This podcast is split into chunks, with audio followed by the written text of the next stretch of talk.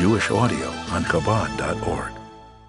Hilchai Shchita Tes continues to go through the eight categories of treifas. We are up to the final four. This chapter is going to deal with three of the final four, and those are Psuka, Kiruya, and Nufula, beginning with Psuka. The word Psuka means that the animal or a part of the animal is severed, and as the Rambam explains, it refers specifically, exclusively to the skin that covers the Chut HaShedra with all of those details.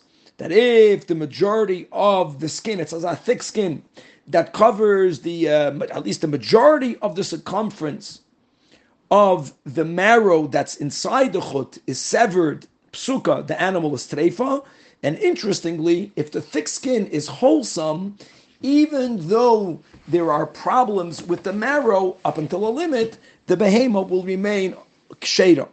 The Rambam continues then to go into the category of kruya, meaning something is ripped apart, and we are referring either to the uh, meat, to the flesh that covers the majority of the stomach, known as the keres, or as the Rambam continues to speak about a a category or a subcategory of kruya that's called geluda, and that is when the entire skin of the animal is removed.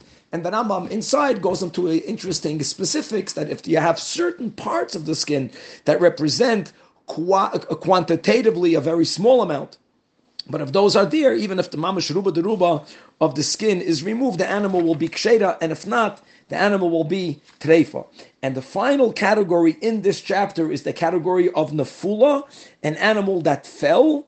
If the animal fell against its will, certainly against its will, from an area 10 tfachim or more, then there is a chashash that maybe one of the inner organs became crushed, that maybe that nisrasek evoreha, right? And if that were to be determined, then indeed the animal will be treifa.